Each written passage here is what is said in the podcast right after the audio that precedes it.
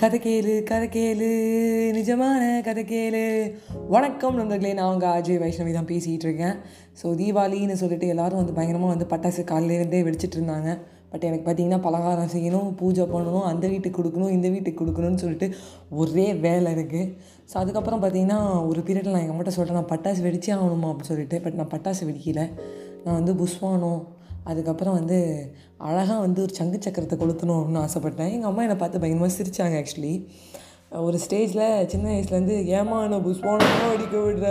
புஷ்பானமும் சங்கு சக்கரம் மட்டும்தான் கொடுக்க விடுற? ஏமா எனக்கு வெடி கொடுக்க மாட்டேற? லக்ஷ்மி வெடி கொடுமா? ஆட்டோ பாம்பு வெடிக்கணுமான்னு அழுதுட்டு இருந்தேன். இப்போ என்னென்னா பூத்திரி கொளுத்துறேன் அங்கேயும் இங்கேயும் ஆடுறேன்னு சொல்கிறேன் அப்படின்றாங்க. ஸோ நம்ம பாருங்களேன் ஒன்ஸ் நம்ம சின்ன வயசில் இருக்கும்போது பெரிய வயசுக்கு போகணுன்னு ஆசைப்பட்டோம்.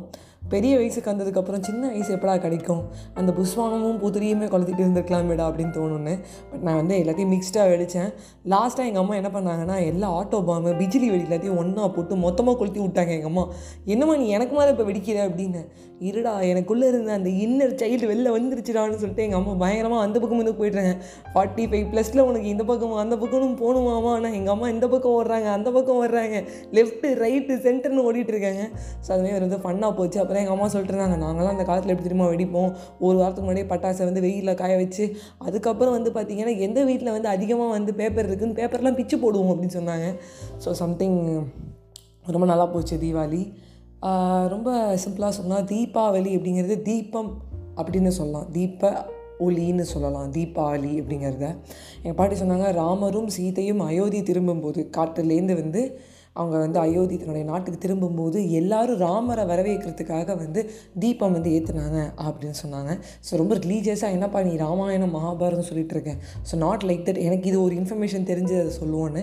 இன்னொரு பக்கம் பார்த்தீங்கன்னா வந்து தீபாவளியில் வந்து தீபம் ஏற்றுறதுங்கிறது ஒரு நல்லது. It is like a positivity ரிலீஜியஸாக சொல்ல தேவையில்ல.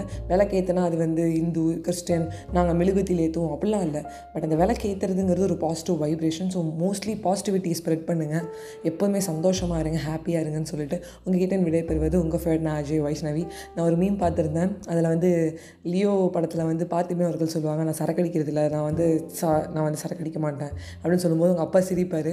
அதை வந்து அப்படியே வந்து நைன்டி கிட்ஸ் மீமாக போட்டிருந்தாங்க. என்னடா நீ பட்டாசுலாம் வெடிச்சியாங்கும்போது இல்லைப்பா பட்டாசுலாம் வெடிக்க இன்ட்ரெஸ்ட் இல்லைப்பா வேலைக்கு போகணும்ப்பா தூங்கணும்ப்பா இந்த பீஸ்ஃபுல் எனக்கு ஒரு தூக்கம் தேவைப்படுதுங்கும் போது உங்கள் அப்பா சிரிக்கிறார் பயங்கரமாக ஸோ அப்படி இருந்த ஒரு காலத்தில் நம்ம இப்படி ஆகிட்டோம் ஒர்க் ஸ்டுடியோஸ்னு பட் எப்போவுமே நான் சொல்கிறது தான் லாஸ்ட்டாக last last but not least எப்போயுமே உங்களுக்குள்ளே இருக்க அந்த குழந்தைய வந்து தூங்க வச்சிடாதீங்க.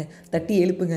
விவேக் ஒரு படத்தில் சொல்லுவார் எனக்குள்ளே வந்து முருகன் தூங்கிட்டு இருக்க தட்டி எழுப்பி வச்சிடாதுங்கிற மாதிரி தட்டி எழுப்பணும் அப்படின்னு சொல்லிட்டு நான் வந்து உங்ககிட்ட பாய் பாய் சொல்லிக்கிறேன். பாய் பாய் ஃப்ரெண்ட்ஸ்